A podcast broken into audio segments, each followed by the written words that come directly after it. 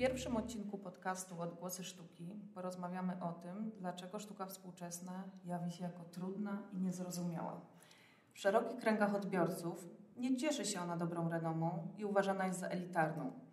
Na pewno jedną z przyczyn tego problemu stanowi dotychczasowa szkolna edukacja w tym zakresie, wynikająca z oficjalnego programu nauczania.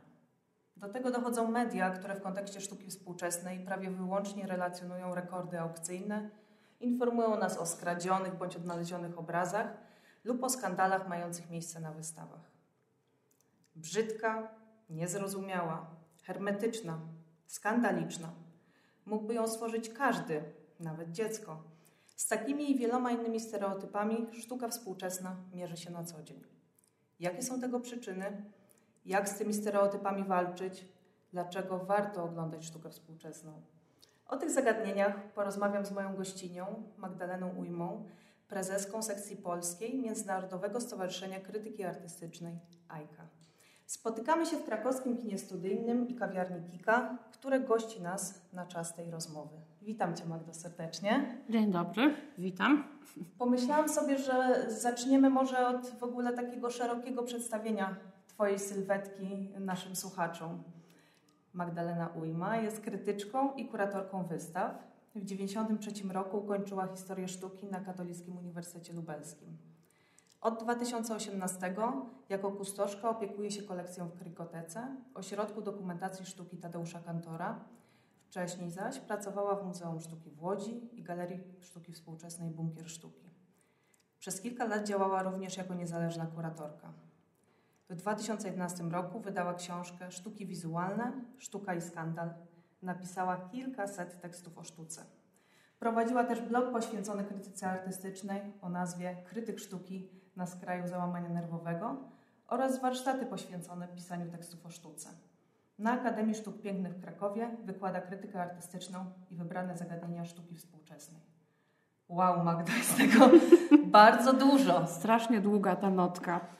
Strasznie długa. Aż mi głupio. Ale pokazuje nam tak naprawdę, dlaczego y, wybrałam, czy zdecydowałam się zaprosić Ciebie właśnie do tego podcastu, bo wydaje mi się, że osoba o tak szerokich y, zainteresowaniach i wiedzy i doświadczeniu w zakresie sztuki współczesnej pomoże może naszym słuchaczom w zorientowaniu się tak naprawdę, w czym tkwi ten problem e, sztuki współczesnej. I może od tego byśmy zaczęły. Czyli jak zdiagnozowałabyś podstawowe bolączki odbiorcy w kontakcie ze sztuką współczesną? Często są te historie, że ludzie chodzą na wystawy sztuki współczesnej, ale nic z nich nie wynoszą, nie mhm. są w stanie niczego tak. zrozumieć. Tak, tak. Teksty są hermetyczne. Tak, tak, tak, tak. O, ta, teksty, ta sprawa krytyki artystycznej e, w tym kontekście bardzo mnie interesuje i właśnie niezrozumiałość i hermetyczność tych tekstów, ale tak mm, zastanawiając się nad, nad Twoim pytaniem, Chcę powiedzieć przede wszystkim, że to jest problem, który, jest, e, no, który towarzyszy sztuce współczesnej od zawsze. Od, od, kiedy możemy mówić o sztuce współczesnej, bo ona tak naprawdę powstała po to, żeby obrażać, żeby być przeciwko temu, który był e, no, no, takim domyślnym odbiorcą sztuki współczesnej, czyli temu przebrzydłemu burżujowi, mieszczaninowi, czyli no, dzisiaj byśmy powiedzieli klasie średniej. E, I no, właściwie od początku, od kiedy możemy mówić o awangardzie, czy sztuce modernistycznej, czyli współczesnej, czyli, no nie wiem, o impresjonistach można wspomnieć, ci najbardziej są znani, ale oczywiście jeszcze bardzo wielu, wielu innych artystów, oni właściwie na początku w ogóle się nie podobali i biedowali. Stąd też wzięły się takie funkcjonujące przecież znakomicie w popkulturze opowieści o artystach przeklętych. Oczywiście najbardziej znany jest Van Gogh, który za życia miał nie sprzedać ani jednego obrazu, ale teraz na przykład jestem po y, świeżej lekturze książki o Modiglianim i Luni Czechowskiej. Y, zresztą polecam ją Państwu, bo to jest właśnie dobry przykład y, takiej pozycji, która nie zniżając, nie zaniżając poziomu jest napisana przystępnym językiem, jest właśnie dostępna dla wszystkich.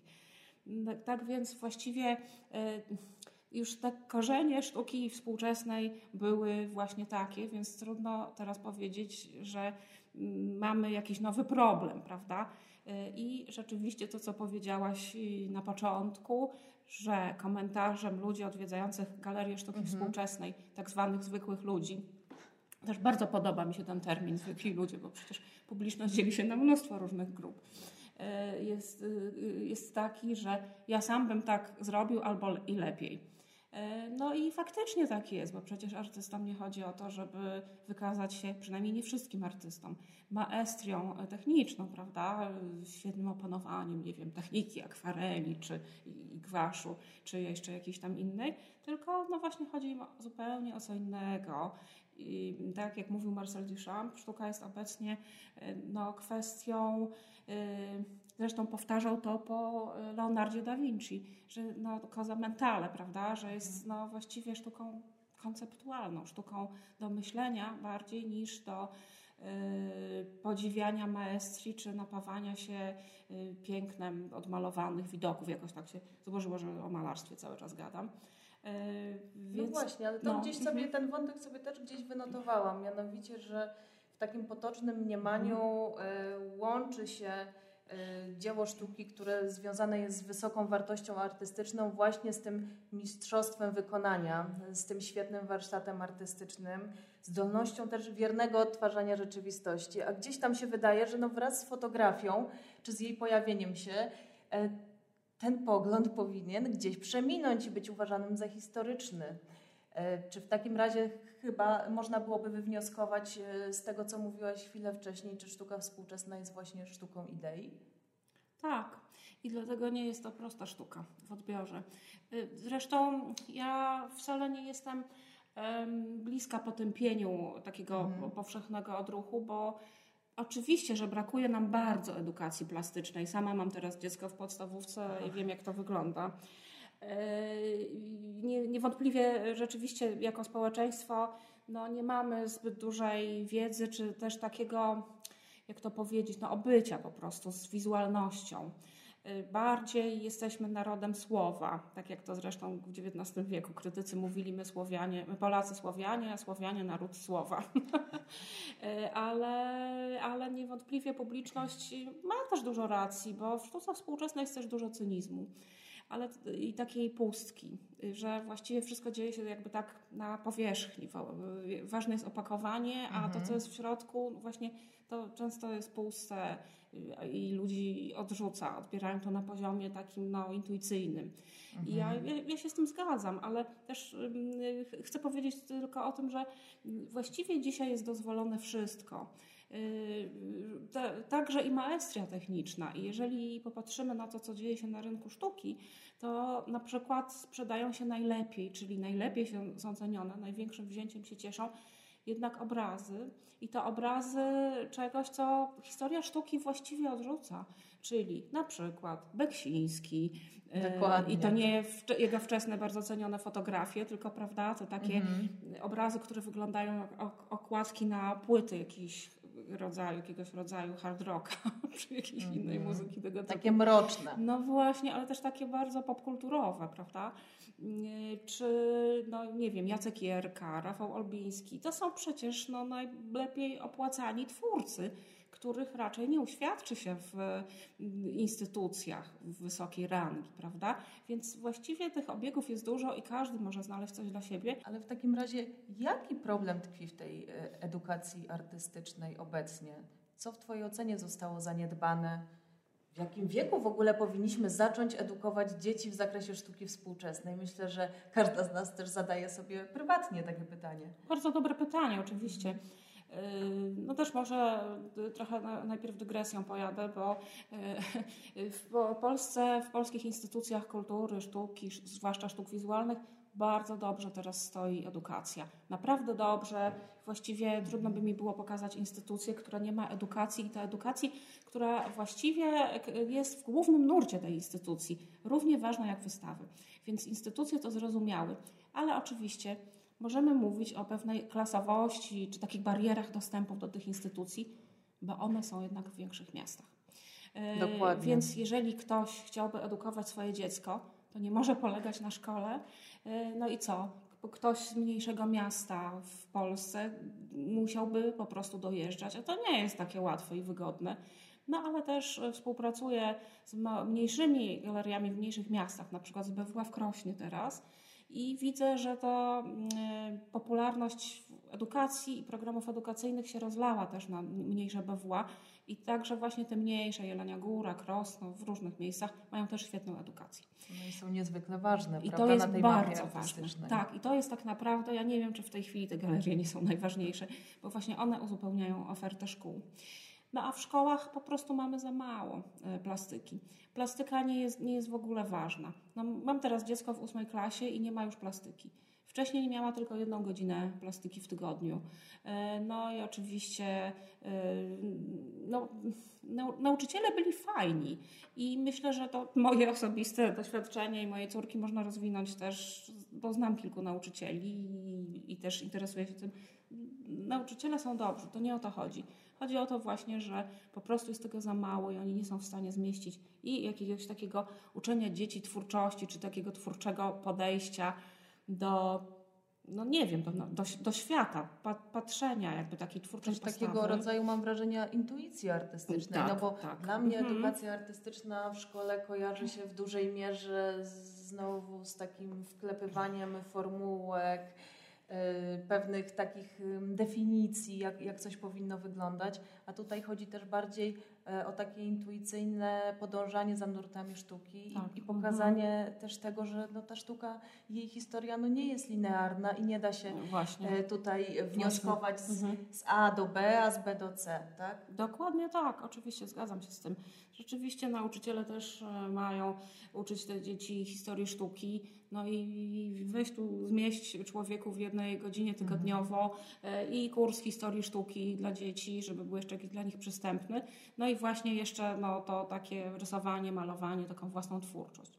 Bo moim zdaniem właśnie y, chyba kluczem do tego, żeby tak zwani zwykli odbiorcy przestali się bać sztuki, jest y, krzewienie, powiem tutaj Aha. tak oświeceniowo, takiej twórczej postawy może nawet mniej uczenie historii sztuki, a po prostu zajmowanie się nie tylko sztuką, ale też i w ogóle twórczością.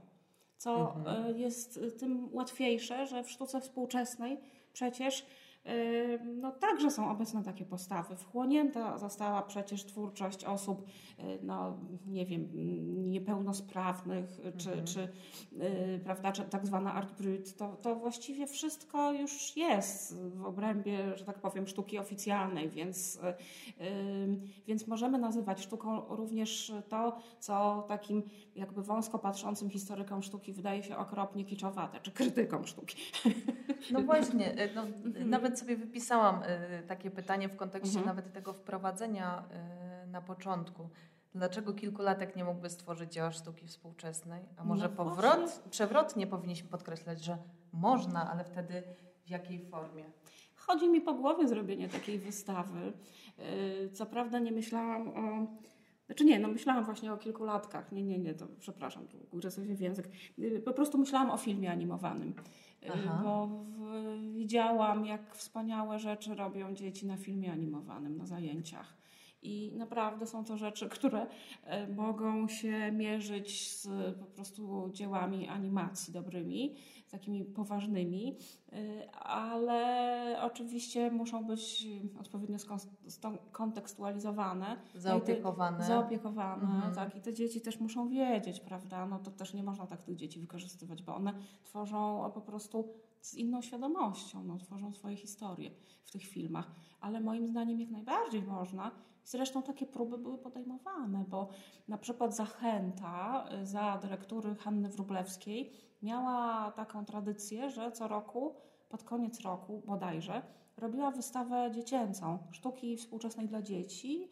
No i e, bodajże ostatnia edycja, czy przedostatnia była taka, że byli zaproszeni artyści, e, ale też i ich dzieci. Dzieci też mhm. tworzyły własne dzieła i to po prostu było super. Bardzo ta edycja się podobała wszystkim. Wydaje się, że też jest to takim, e, taki kierunek, gdzie można byłoby właśnie otworzyć tę edukację, to znaczy rozmywając granice między stricte edukacją a wystawiennictwem, łącząc te, e, te dwa aspekty, Bo tak. tak jak gdzieś wspomniałaś, wydaje, no mnie się nawet wydaje, że edukacja wychodzi na ten pierwszy plan jeśli chodzi o muzea i galerie sztuki współczesnej, z tego względu, że ona była tak bardzo zaniedbywana i ten etap edukacji powinniśmy zaczynać już tak naprawdę nie od etapu szkolnego, ale jeszcze od takiego etapu przedszkolnego, przedszkolnego mhm. bardziej właśnie intuicyjnego, tak. Y, gdzie mamy do czynienia z taką pełną radością, tworzenia. y, tak, radością tak, tworzenia. Zwłaszcza, że tak naprawdę sprzyja nam czas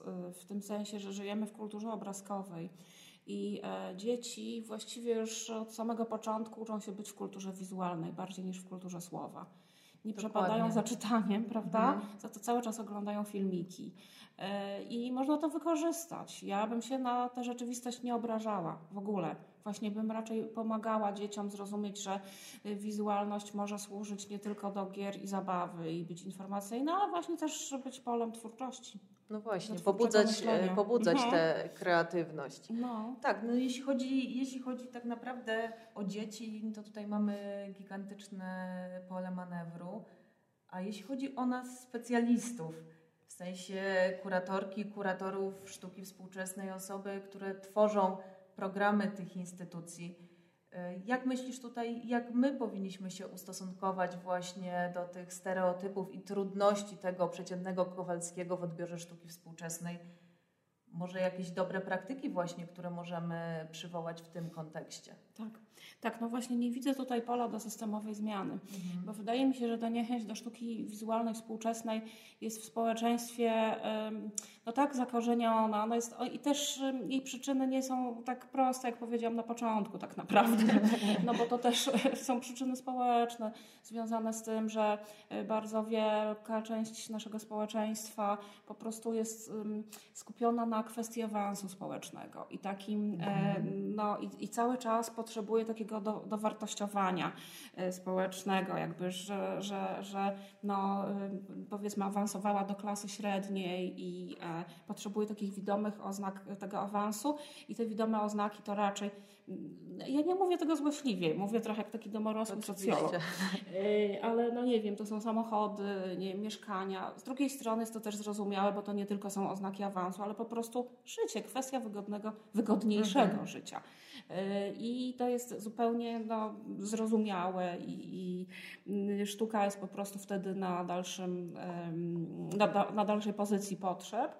Chociaż no właśnie w większych miastach rzeczywiście ludzie, no klasa średnia posyła swoje dzieci właśnie na zajęcia i tak dalej, i tak.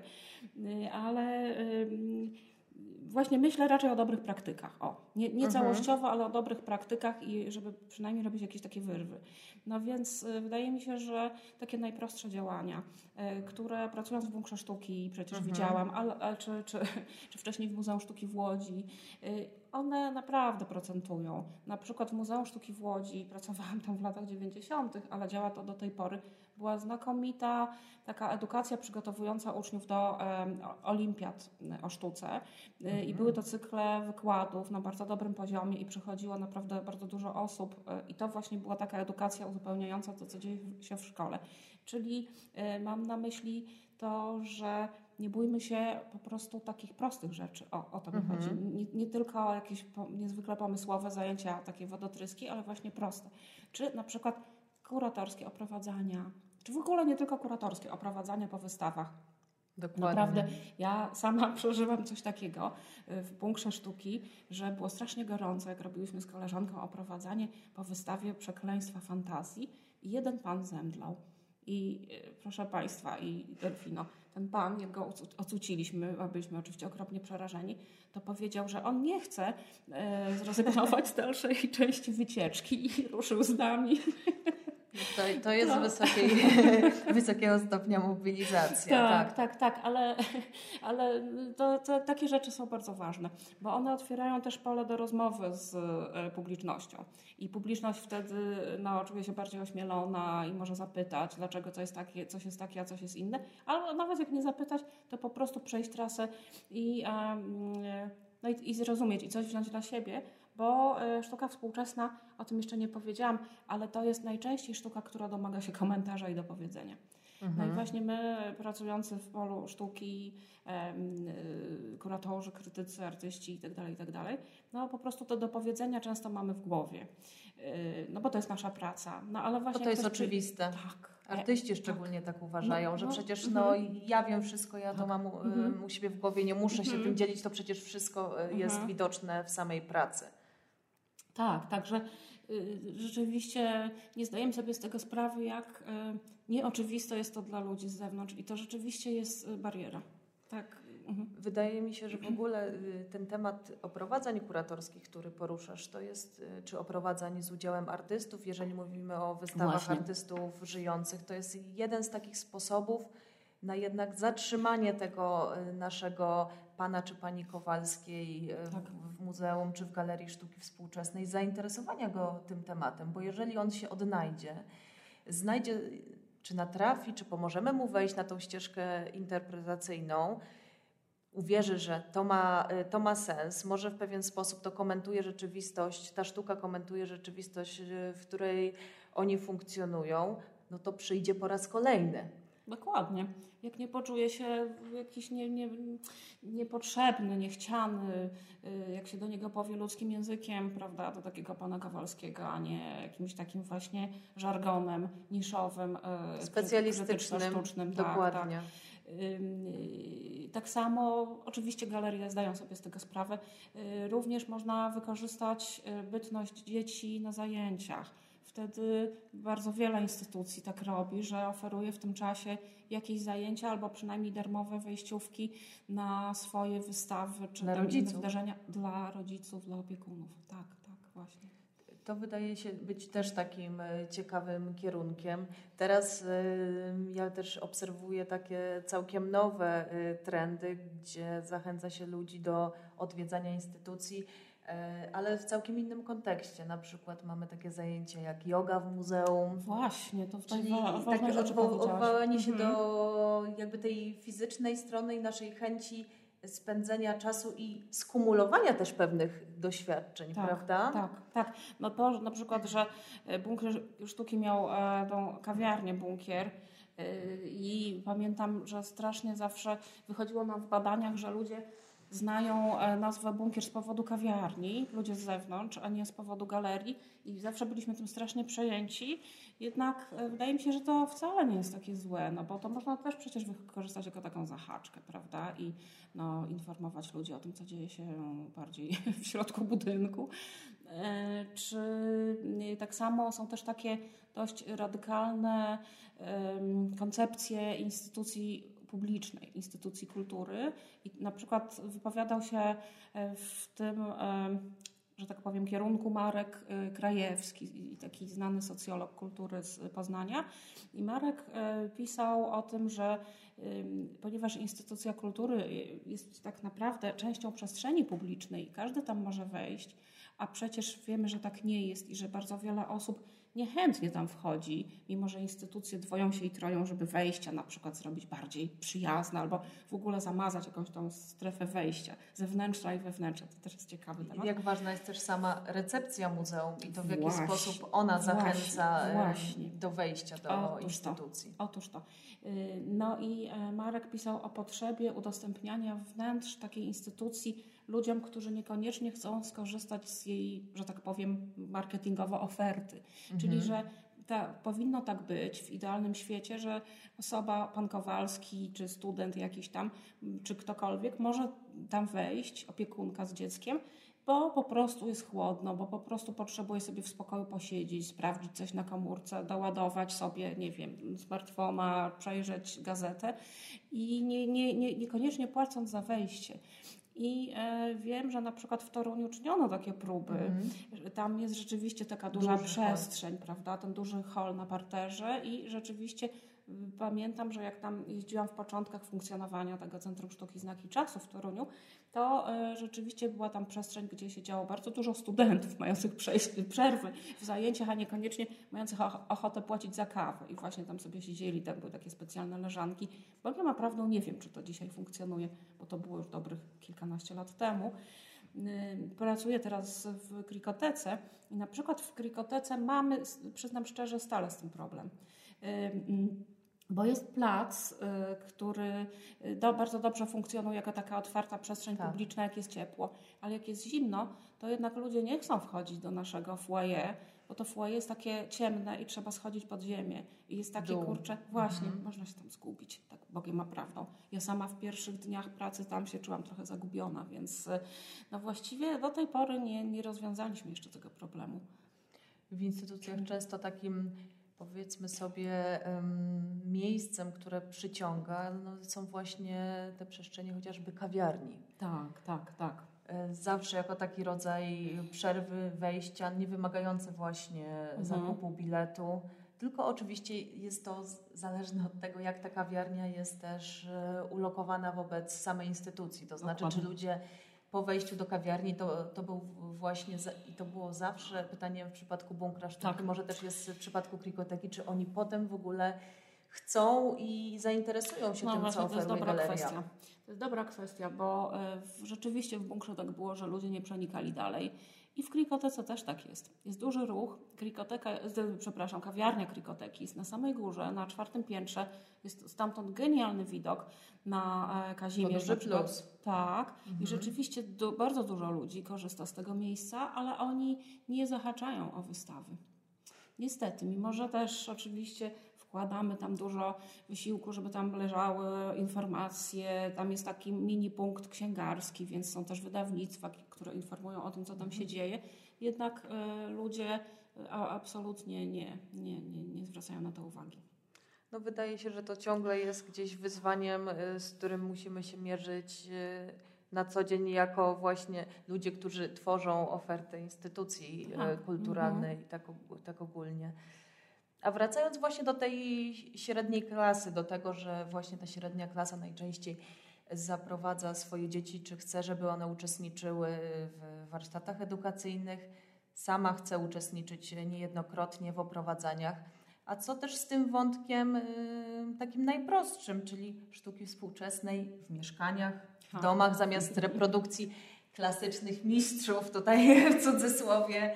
Może to jest sposób na popularyzację sztuki jest współczesnej. Bardzo fajny pomysł i tutaj od razu powiem, że mi się przypomniała mi się, jak mówiłaś e, przed chwilką, e, przypomniała mi się inicjatywa Bettiny Bereś, czyli Mhm. wypożyczalnia obrazów i to jest po prostu super świetny, Świetny pomysł, pomysł. A instytucje tego nie robią. Powiedz może w ogóle coś więcej o tej idei. Dobra, tylko skończę Tak. tę myśl, że właściwie nie wiem, dlaczego nie robią i tutaj musiałabym przypomnieć sobie, czy prawo na to pozwala, ale to inna sprawa. Natomiast Bettina Bereś kilka lat temu e, właśnie wpadła na ten pomysł, że nie chce być taką klasyczną polską malarką, malującą, że tak powiem, do szuflady od razu, znaczy od czasu do czasu mającą swoje wystawy, na które przychodzi miłe grono przyjaciół, ale zawsze tych samych osób i wła- właściwie bardzo rzadko przebić się, czy tam wyjść z tej bańki. No i zaczęła na mediach społecznościowych e, propagować właśnie ideę tego, że wypożycza obrazy swoje, własne i ma stworzony również regulamin do tego. E, Świetnie. I pomawiała to co roku. Przyznam szczerze, że nie wiem, czy na ile, znaczy na ile to Bettina wypożyczała, ale wydaje mi się, że to nie był taki krótki okres, dwa tygodnie, tylko jednak taki okres, że rzeczywiście można się do tego obrazu przyzwyczaić. Uważam też, że to jest sprytne, bo jak człowiek się przyzwyczai do takiego obrazu, to potem jednak Ciężko mu się z nim zdecyduje rozstać. się wysupłać jakąś kwotę z kieszeni. Myślę, że można się też z Bettiną umówić na jakieś płacenie w ratach, więc czemu nie? Czemu nie? To jest też takim mm, może fajnym tropem właśnie dla instytucji, w którą stronę pójść. Yy, Może zapraszać artystów, którzy znajdują się w kolekcji danego miejsca do tego, żeby właśnie stworzyli taką serię dzieł w ramach wypożyczalni. Tak. E, Jako przecież- taka inspiracja. No przecież Mocek ma te ga- gadżety robione przez artystów do sprzedaży. To jest bardzo fajny pomysł oczywiście. Yy, I też przyszła mi do głowy nówka sztuka. No właśnie, która się ostatnio odbywała tak, zresztą. właśnie, odbywała się w Krakowie po raz, nie wiem, któryś z kolei, ale to Mhm. jest jednak świeża inicjatywa, więc to był jakiś trzeci raz? Nie, nie, nie jestem pewna.